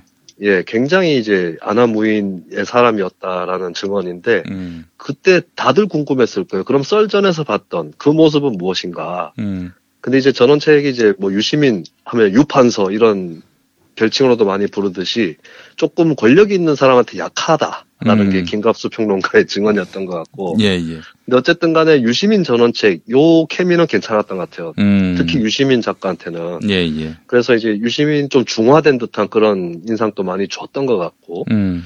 근데 저는 이러저러한 의미에서 유시민 본인이 자기가 정치에 적합하지 않다라고 생각을 할 거라고 봐요. 음. 왜냐하면 예전에도 김대중 전 대통령이 92년 대선 패배를 하고 정계 은퇴를 했을 때 예. 가장 뜨겁게 예. 그 정계 은퇴에 대해서 찬양했던 음. 그 신문이 바로 조선일보였습니다. 아, 예, 예. 조선일보의 그때 그 찬양은 진짜 음. 목불인격 거의 전두환 찬양한 것보다 더 심하게 김대중을 찬양했었는데 음. 네 그러나 그 김대중 전 대통령이 정계로 복귀할 때 다시 조선일보는 옛날에 그 조선일보의 태도로 음. 돌아가서 공격을 해야 되는 것이죠. 예, 예. 마찬가지로 유시민 씨도 이거를 짐작하고 있을 것 같아요. 자기가 정치를 한다고 결심을 하고 음. 정계로 복귀하는 그 순간부터 음. 자신에게 좀 좋게 돌아선 듯한 사람들이 다시 옛날처럼 적대적으로 돌아설 수 있을 것이다. 음. 네, 자신한테 주어졌던 인기의 상당 부분이 어떤 정치의 현실 속에서 주어진 인기가 아니라 음. 예능인, 스타로서의 주어졌던 인기 라는 것은 본인이 잘 알 거라고 저는 생각을 합니다. 예. 그리고 이제 저는 뭐 이거 본인이 알든 모르든 박하게 평가할 수밖에 없는 부분은 저는 2008년도 총선 때 유시민 씨가 대구에 내려가 가지고 음. 출마를 했었죠. 예, 예. 그리고 그때 당시에 대구 시민사회나 이쪽에서 굉장히 기대를 많이 가졌었습니다. 음. 그 제가 봐도 대구에서 유시민 씨가 일을 하려고 했으면 여러 가지 일들을 할 수 있었을 거라고 봐요. 음. 일단 거기는 뭐 대학교들도 있으니까 이를테면 뭐 대놓고 얘기하면 경북대학교 이런 데서 겸임 교수로 계속 학생들 만나고 강의도 할 수 있는 것이고요. 음. 또뭐 문화예술이라든가 이쪽하고도 교류할 수 있는 것이고 계속해서 정치를 했으면 대구 사람들이 처음에 마음을 잘 안 열어줘서 그렇지 음. 부단하게 계속 두드리고 받고 하면은 열어준다 이게 김부겸 음. 의원 당선에서도 증명이 됐거든요. 예, 예. 그 저는 유시민 씨 계속 대구에서 활동했으면 국회의원도 했고 잘하면 대구 시장도 했다고 보는데 음. 근데 본인이 그때 낙선하고 바로 그냥 어, 다시 서울로 옮겨가 버렸던 것이죠. 어. 그리고 말2010 못할, 말 못할 사정이 있진 않았을까요? 말 못할 사정인데 그렇게 가볍게 들어왔다가 나가도 되는 건지 음. 그리고 뭐 정치 자체를 그만둔 것이 아니라 2010년에는 또 경기도지사에 출마를 했기 때문에 예. 에, 그래서 이게 정치인으로서의 깡은 좀 많이 부족한 것이 아닌가. 음. 그리고 유시민 씨 본인이 정치의 본질에 대해서 얘기할 때 굉장히 이 정치하고 하는 것의 어떤 비천함이라든지 음. 그악스러움 이런 것들에 대해서 굉장히 강조했고 본인 스스로도 거의 몸으로 그걸 깨달았다는 티를 많이 냈었기 때문에 예, 예. 본인도 자기가 생각했을 때 정치인으로서의 그런 자질이라든가 깡은 부족할 것이다. 음. 이런 생각을 할 것 같아요. 예. 그래서 현재로서는 저는 유시민 씨가 스스로도 나 정계에 나가야겠다 이렇게 생각을 안 할 것이라고 일단 보고 있고요. 예, 예. 근데 이제 이게 또 묘한 것은 정치에 뭐 확실하게 들어온 사람이 아닌 음. 그렇다고 해서 정치하고 전혀 무관한 사람도 아니고 음. 그냥 뭐 여느 언론인하고 똑같은 것도 아닌 그런 사람이 계속해서 정치 평론을 이제 한다. 음. 이거 자체는 굉장히 이제 긴장감이라던가 음. 이런 것들을 선사를 하게 되겠죠. 올해에 뭐 가장 어, 주요한 그러니까 정치인이 아니더라도 정치적 행위자로서 가장 주요한 그런 플레이들을 하지 않을까 음. 이렇게 예상이 됩니다. 예. 알겠습니다. 아, 유시민 태풍 음, 한번 살펴봤고요. 자유한국당은 어떻게 될 것 같아요? 어, 아, 그리고 더불어서 문재인 대통령 지지율 또 향후 국정 주도권 이건 어떻게 될지 예, 사실 아, 신재민 건까지 살펴보면은 좀 취약하다. 그동안 어, 지지율에 너무 기대왔던 측면이 있는 게 아닌가 그런 생각도 들었고요. 네. 2019년은 재보선 빼고는 선거가 없는 해라서 그렇죠. 네, 이게 또 어떻게 전개될지, 이게 선거가 있으면은 강의 흐름 중에서 보가 있거나, 음. 뭐 이런 식으로 해가지고 대충 어떤 주기로 어떻게 흘러가는지 예측이 음. 되는데, 선거가 없는 해일수록 오히려 불확실성이 대단히 높은 것 같아요. 음, 어, 그럼 저는 이제 문재인 정부 지지율에 대해서 음. 이런 얘기를 하고 싶습니다. 예. 문재인 정부 지지율이 왜 떨어졌냐면, 음, 그냥 떨어질 때가 돼서 떨어진 거라고 생각해요. 어, 그러니까 뭘 잘못해서 떨어진 게 아니라, 음, 잘못한 게 없다고 얘기하는 것도 아니지만, 음, 네, 그래서 굉장히 호들갑 떨 일이 아닌 건데 한국 정치 자체가 굉장히 좀 요물이 돼 버려서 음. 네, 중간에 가다가 대통령 또 잘 나가다가 막 떨어뜨리고 이런 것들이 이제 패턴화가 되어 버렸어요. 음.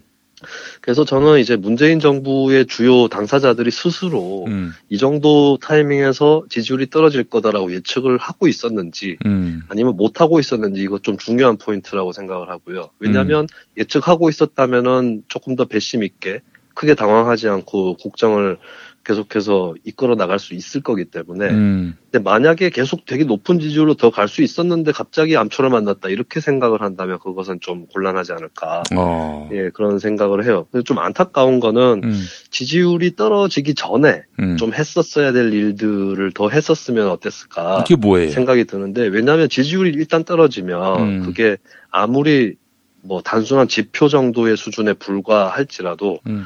위축이 되게 돼 있습니다. 그렇죠, 아무래도. 정권의 당사자들이. 예, 예. 네. 그래서 이제 저는 지지율 떨어지기 훨씬 전에 임기 초반에 좀 질렀어야 될 일들이 있었을 것 같은데 음. 몇 가지 좀 흘려버린 거는 안타깝다고 생각하고 대표적으로 저는 증세 증세. 대표적인 네 음. 증세 같은 경우는 저는 골든 타임은 집권 초반 대통령 되자마자였던 것 같아요. 음. 그때 이제 한국 경제가 지금 봉착해 있는 여러 어려움들이나 음. 이런 것들을 국민들한테 좀 솔직히 얘기를 하면서 또 복지 복지라는 거는 지금 거의 피할 수가 없거든요. 여러 음. 가지 경제적 해법들이 나와 있지만 예. 어, 공통적으로 그 근간에는 복지가 깔려 있어야 되고 얼마 전에 제가 대한 상공회의소 의장이죠 박용만 씨 인터뷰를 봤습니다. 네.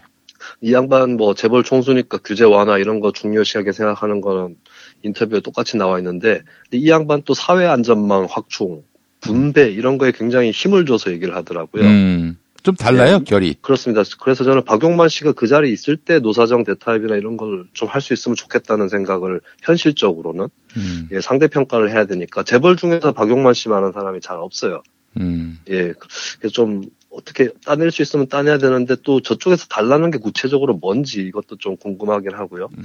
어 그렇긴 한데 어쨌든 복지 이거는 진짜 양심이 있는 음. 최소한의 양심이 있는 정치 세력이나 시민이라면 음. 어, 증세를 통한 복지는 반드시 해야 될 일인 것인데 음. 어 근데 이제 복지 확대는 앞으로 계속 어느 정도 해 나가겠지만 어 조금 이제는 이제는 좀 무리가 온 것이 현재 지지율 갖고는 보편적 증세를 하기엔 대단히 어렵게 된 것이죠. 음. 그런 부분이 좀 안타깝게 생각이 들고 그다음에 문재인 대통령이 인권 변호사이기 때문에 음. 사형제도라든가 예, 예. 국가보안법 여기에 대해서 본인이 갖고 있는 원칙은 투철한 그런 편입니다. 음. 얼마 전에도 뭐 사형제 모라토리엄 선언하겠다 그리고 사형제 폐지 국가로 가겠다라는 얘기까지도 나왔었는데 근데 이게 사형제라든가 이런 인권 이슈가 대통령 지지율이 그렇게 높지 않을 때에 딱 이렇게 꺼내서 가기가 또 어려워요. 음. 네, 사형제는 뭐 국민 여론으로 봤을 때는 존치시켜야 된다가 압도적인 다수로 나타나고 있는 음. 그런 것이고 그리고 솔직히 이제 양심적 병역 거부와 대체 복무 이 문제도 대통령 지지율에 악영향을 안 줬다고 볼 수는 없거든요. 어. 예, 그런 현실을 봤을 때는 이런 인권 이슈에 접근하는 것이 현재 지지율로서는 당분간은 어렵지 않을까 이런 아쉬움이 좀 들긴 합니다. 음.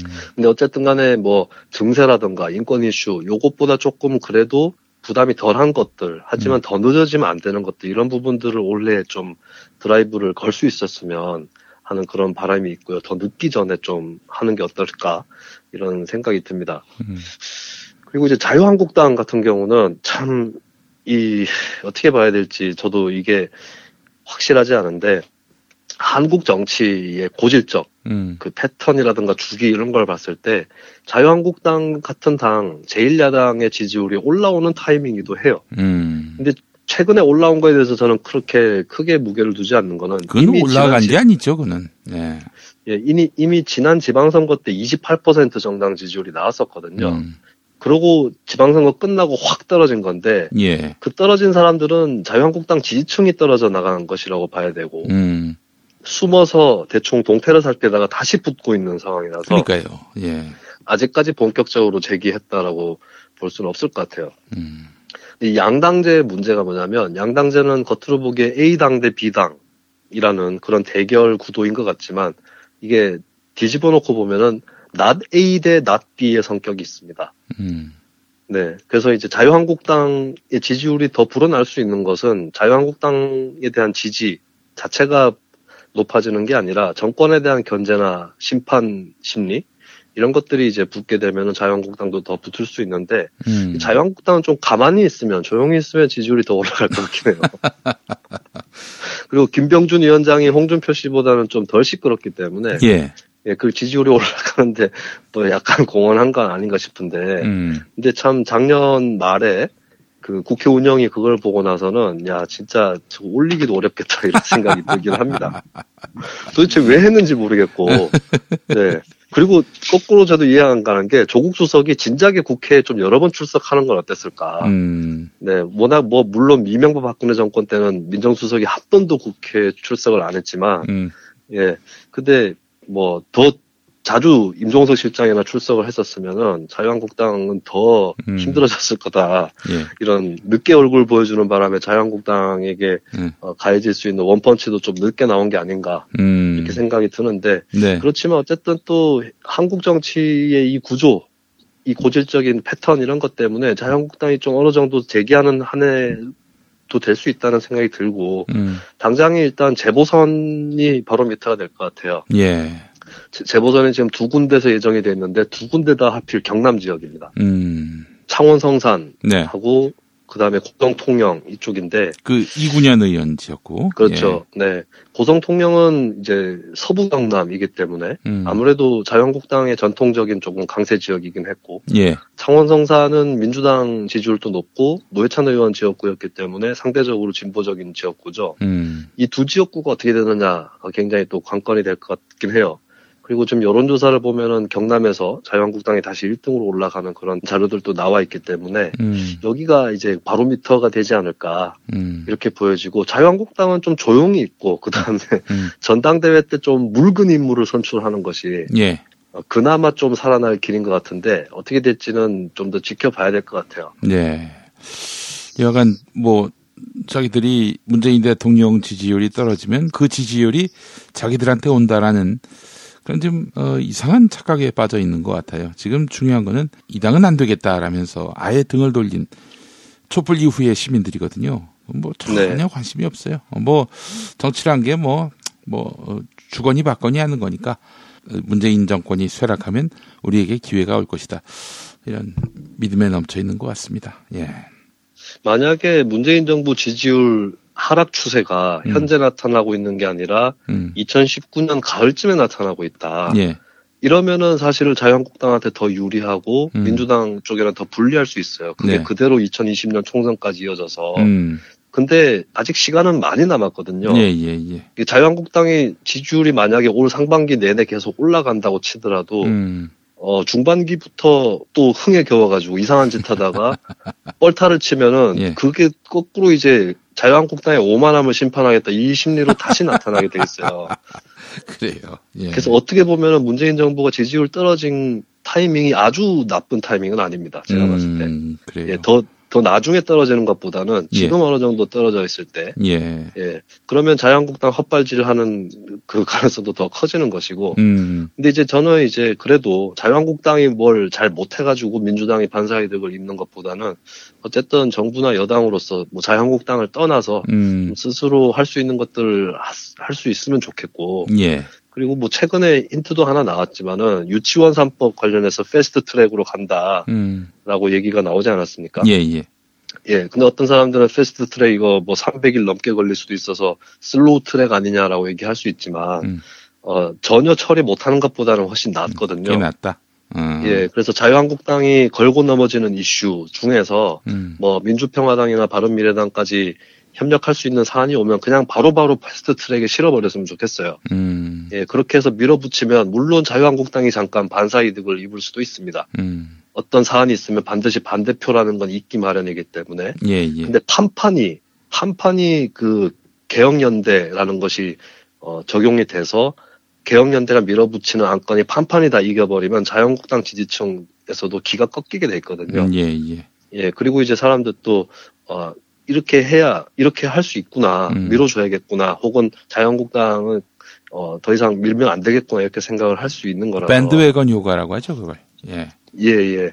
그래서 이제 오히려 이게 우를 반복하면 안 되는 게 2016년 총선 때 새누리당이 망한 이유 중에 하나가 음. 자신들이 국회에서 뭘 시도했는데 몇 음. 가지가 잘 안 돼서 국회 탓을 하고 야당 탓을 하다가 망했거든요. 그렇죠. 예. 예, 그래서 민주당이나 정부가 그 우에 거꾸로 자신들이 빠지면 안 된다. 음. 네, 그래서 뭔가 할 수 있는 것을 할 수 있다라는 그런 어, 사안들을 계속 만들어내는 게 중요하겠죠. 문재인 대통령 지지율 빠지는 것도 뭐 여당이 하는 게 없다. 뭐 원내 과반이 아니긴 하지만은 그래도 지방선거에서 압승하고 뭐 이렇게 또 대통령 권력도 주고 이렇게 저렇게 밀어줬는데 뭐 바뀌는 게 없다. 이런 절망감을 주면은 지지율 안 빠질 수가 없어요. 예, 그래서 예. 여당이 좀 더 강력해야 하고 그러려면 개혁연대를 선도해야 하는 것이다. 아니 지금 촛불혁명 없었으면 민주당 집권했겠어요? 아, 뭐 집권했을 가능성도 있겠지만은 어 문재인 대통령이 당연히 될 것이다라는 그런 믿음은 크지 않았겠죠. 예. 예. 굉장히 어려운 싸움이 됐었을 것이고 대선 때. 자 하나만 더 여쭙겠습니다. 이재명 경기도지사를 어떻게든 이제 에, 낙마시키려고 애를 썼던 음, 그런 분들이 지난 토요일인가요? 어, 문파 에이든가 뭐 행사를 국회에서 아, 했는데 국회에서. 예, 예. 네. 이분들이 이제 세력화했는데 앞으로 그 민주당 정치에 어떤 여파를 미칠지 이들은 저 이해찬 대표의 사퇴를 요구하고 있는 어, 양상이고요. 문재인 대통령의 극 성, 열성 지지층을 세력화한다라는 것 자체는 음, 어, 파괴력이 있는 거였어요 원래. 음, 예, 근데 저는 여기에 앞장섰던 예, 그 거간꾼 노릇을 했던 사람들의 무능을 얘기하지 않을 수 없는 게 음, 무슨 민주당 전당대회 때 네, 어, 자신들이 문파를 자임해놓고 예, 자신들이 민 후보가 2등도 아니고 3등이 되어버렸잖아요. 음, 김진표 후보. 예예 이게 뭐 정할못이 아닌가. 정할못은 뭐예요? 예. 정할못. 정 정치를 할 줄 모르는 사람들, 못하는 사람들. 그러니까 그 예. 굉장히 어떻게 보면 그 되게 많은 사람들이 그쪽 에 힘을 실어줄 수도 있는 거였는데. 어우, 뭐 문파는 다 그런 네. 사람들인 줄 알았. 문파는 다 그쪽인 줄로 착각하게 만들었어요. 네, 그 예. 자기들 스스로도 어떻게 보면은 뭐 그쪽 논객들도 보면 음, 이게 좀 안에서도 더 갈라지는 음. 예전보다는 그런 추세였던 것 같고. 예, 예, 그래서 어 김- 김진표 후보를 그렇게 대표 선수로 띄우는 게 과연 맞는지 그게 음, 네 옳고 그른 거 이거 떠나서 옳고 그름이야 본인들이 알아서 음. 자신의 노선에 맞게 하면 되는 그렇죠. 건데. 그거 뭐 어떻게 관여해요, 예. 그걸. 예, 근데 전략적으로 그 김진표 후보한테 그렇게 뭉쳐져 있는 게 맞는 건지 음, 예, 그런 의문도 많이 들어요. 그리고 네. 그 중에서는 유시민 작가에 대한 예를 예. 들어서 유시민 작가에 대한 팬들도 꽤 있을 겁니다 그 안에. 예, 예. 예, 유시민 씨가 김진표 얼마나 싫어하는지 모르나 봐요. 아, 어마어마하게 씹었죠. 예, 네, 엄청 싫어합니다. 네, 거의 쪼다라고 얘기를 할 정도의 그런 사이였었는데. 네, 근데 어쨌든 간에 뭐, 어, 본인들이 당권이라던가 음. 이걸 이기려고 하면은 세력을 더 넓혀가는 그런 작전을 펴야 되는데 음, 끊임없이 쪼개는 그런 작전을 계속 펴면서 네, 예, 소- 솔직히 극문이라고 많이 부르지만 음. 이미 극문의 어떤 문의 의미가 없어져 버렸어요. 음, 그걸 부르는 사람들이나 본인 스스로 자처를 하는 사람들이나 네, 네, 이게 어떻게 문재인 지지층이라고 볼 수가 있겠습니까? 네. 문재인 지지층이 그렇게 좁고 그렇지 않은데 음, 문재인 지지층도 굉장히 다양한 층으로 구성이 되어 있고 두텁게 되어 있거든요. 예, 그걸 귀신같이 이렇게 결을 맞춰가지고 쪼개내면서 네, 네, 그래서 뭐 국회의원 회관에는 사람이 많이 왔다고 하는데 네, 네, 태극기 부대도 뭐 광장에 모으면 몇백 명 옵니다. 네. 국회에서 그렇죠. 네, 행사를 하더라도 예. 예, 그 좀 그런 것 같아요. 태구에서 이완배 기자 행사했는데 네, 300명이 왔어요. 꽉 찼어요. 이게 그 사람 몇백 명 모았다고 그게 뭐 무슨 어 대세가 우리 편이다. 뭐 이렇게 생각한다면은 그참 우스운 노릇이죠. 그거는 대구에 가셨던 분들은 극배입니까? 극배? 극배 극배 세력. 극배. 네. 예. 하여튼 그쪽 정치력이 계속 약해져 가는 것 같고요. 음. 그리고 뭐 왜 그런지 모르겠는데 민주당 자체를 왜 그렇게 공격하는지 모르겠어요. 이해찬 대표고 네. 또 제가 봤을 때는 다음 총선 공천에서 어, 이 주도권을 가져오기 위한 그러니까 그 전에 어떻게든 이해찬을 낙마시켜 가지고 다시 네. 이제 전당대회를 열어 가지고 뭐 김진표든 누구든 자기 사람을 이제 심으려 하는 거겠죠. 아 이미 뭐 저는 공천 경쟁이었다고 봤고요. 뭐그 그 공천을 에, 통해서 민주당을 자기 당으로 만들려는 어, 의지고 뭐 그렇다면은 자기들이 무슨 세력이 있고 무슨 에, 신뢰를 얻는 게 있겠어요. 그래서 결국 문재인 대통령 앞서서 하는 거죠. 그럼 뭐 낙마를 시키려고 한다면 음. 그렇게 해가지고 낙마가 될지도 모르겠지만 그러니까 참 아이고 낙마를 시키더라도 그 다음 당권을 자신들이 가져갈 수 있을까요? 그게 첫 번째 일단 의문이 그 딜레마는 것이고 자유한국당이 갖고 있는 딜레마이기도 해요. 사실은. 좀 어처구니가 없습니다 어쨌든 그리고 심지어 트위터를 보니까 네. 탈당하자고 예. 신당을 창당하자 이런 얘기까지 나오더라고요. 아이고. 그러면 정말 좋은 거지. 그래서 뭐 이해찬 대표가 마음에 그렇게 안 들면은 예. 오히려 뭐 예. 대표를 흔든다기보다는 예. 뭐 대표가 누가 되든 간에 우리가 당의 뿌리를 받고 여러 가지 결정권을 행사하겠다 음. 이런 거에 걸맞는 플레이들을 해야 되는 것이죠. 음, 비나이다. 비나이다 비나이다 비나이다 대표 뭐 떨어져라 이렇게 비는 것이 아니라 네. 예 그럴 시간에 뭐 지역 당협을 가가지고 일을 한 번이라도 더 한다든지 음. 또 주변 사람들을 당에 가입시킨다든지 이런 것들을 더 주로 하면서 음. 그리고 매사에 어떻게 남 욕하고 자신들이 지지하는 사람 빨고 또 빨고 이거를 매사에 어떻게 합니까? 음. 그게 아니더라도 여러 가지 활동들이 있을 수 있는 거잖아요. 음. 뭐 하다못해 봉사 활동을 다닐 수도 있는 것이고. 그렇지. 예. 나는 예전에 그런- 노사모가 그 아마 2004년 총선 앞두고 그때 그게 아마 그 조류 독감, 조류 인플루엔자였을 거예요. 그때 막 노사모가 곳곳에서 모여가지고 치킨집 가서 털자. 그렇게 해서 음. 그 장사가 안 되는 분들을 어, 우리가 도와서 그분들에게 희망을 안겨드리자. 이 운동 펼쳤을 때 눈물이 날 뻔했다니까. 야, 아, 네. 이게 진짜 어, 이 정치 운동이 에, 이 보여줄 수 있는 가장 최선의 단면이 아니겠는가 그, 그 생각을 했었어요. 예. 예. 그 풀뿌리적인 그런 접근들이 대단히 중요한 것이고, 음, 그게 당장의 어떤 결과를 낳지는 않더라도 계속 오래 하다 보면은 음. 정치 세력을 안착시키는 음, 그런 또 효과를 가져다 주는 건데, 예. 너무 지나치게 중앙 쪽으로 몰려가지고 그것도 음. 어떤 정책이라든가 이념 이런 것들이 아니라 누굴 죽이니 살리니 이런 쪽으로 눈이 시뻘게. 되어 있다는 것이죠. 예, 예. 그 덕분에 어떻게 보면 이재명 지사의 몸값만 더 올라간 게 아닌가. 아니 대권 네. 후보 지지율이 그더 상승세예요. 이거 뭐 어떻게 된 건지 이게 예. 아니, 뭐한 거예요 도대체? 그 지금 이재명 지사한테 들러붙어 있는 의혹 이런 것들은 물론 가벼운 것들은 아니지만 음, 만약에 그 의혹들을 만약에 떨쳐낸다 예. 하면 이재명의 적이 없어지는 상황이 돼버렸어요. 음, 그러니까 그 지사한테는 뭐 그 대권 주자한테는 음. 뭐 라이벌 다른 주자의 존재라던가 네. 여러 가지의 혹독한 음. 그런 과정들이 또 뒤따르는 법인데 네. 너무 지, 지나치게 확 그 여러 가지 의혹이라던가 음, 견제 이런 것들을 어, 몰아서 주다 보니까 음, 예, 그 국면만 지나면은 별다른 그 방해 요소가 없어지는 음. 역설적으로 그런 상황까지 생겨나 버렸다는 거. 예, 예. 예, 그 진짜로 그쪽에서 이재명 지사를 대선에서 어떻게 낙마시키고 싶다면은 음. 뭐 그런 식으로 네거티브 하는 것뿐만 아니라 본인들이 뭐 좋다고 생각하는 대선 주자를 띄운다거나 음. 예. 그렇게 해서 해야 될 일인데 그렇죠. 너무 지나치게 몰다가 보니까 음. 판돈이 커져 버렸어요. 예. 판돈이 커져 버려서 이재명 지사는 그것만 통과하면 잘하면 그냥 뭐 별 무리 없이 대통령 될 수도 있는 물론 그걸 통과하는 것 자체가 굉장히 어려워 음. 보일 아니죠. 있겠지만 예, 예, 예. 예, 예. 하여튼 뭐 그런 결과만 가져다 준 것 같습니다. 그들은 유시민 이사장을 또 미는 분위기인 것 같던데. 글쎄요. 아니 유시민 이사장을 밀 수가 없는 게 아니 어쨌든 이해찬 대표가 좀 힘을 써가지고 예. 노무현재단 이사장에도 앉힌 건데 네. 네, 이해찬 유시민을 떼놓고 얘기할 수도 없는 것이고 글쎄 말이야. 네 결국에 또 유시민 이사장한테까지도 저주와 예. 욕설을 남발하는 건 아닌가 그 사람들이 도리어. 예. 네, 네, 그런 생각도 듭니다. 예, 알겠습니다.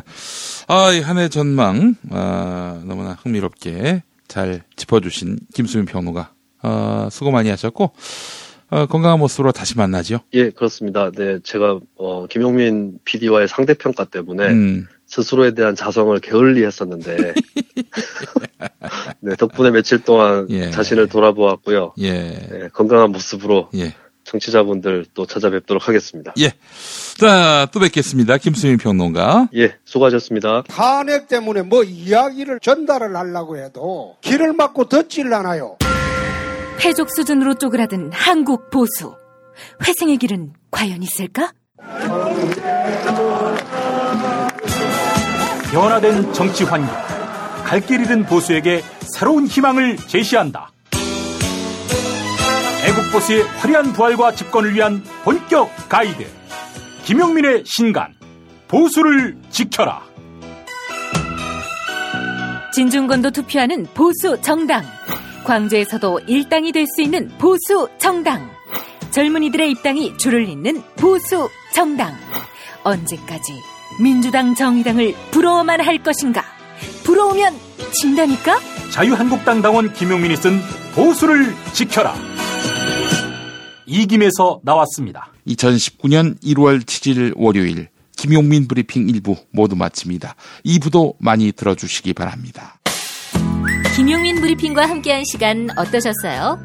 다음 시간에도 보다 바르고 알차며 즐거운 정보로 여러분을 찾아가겠습니다. 팟캐스트 포털 팟빵에서 다운로드하기, 구독하기, 별점 주기, 댓글 달기로 응원해주세요. 잊지 마세요. 다운로드하기, 구독하기, 별점 주기, 댓글 달기.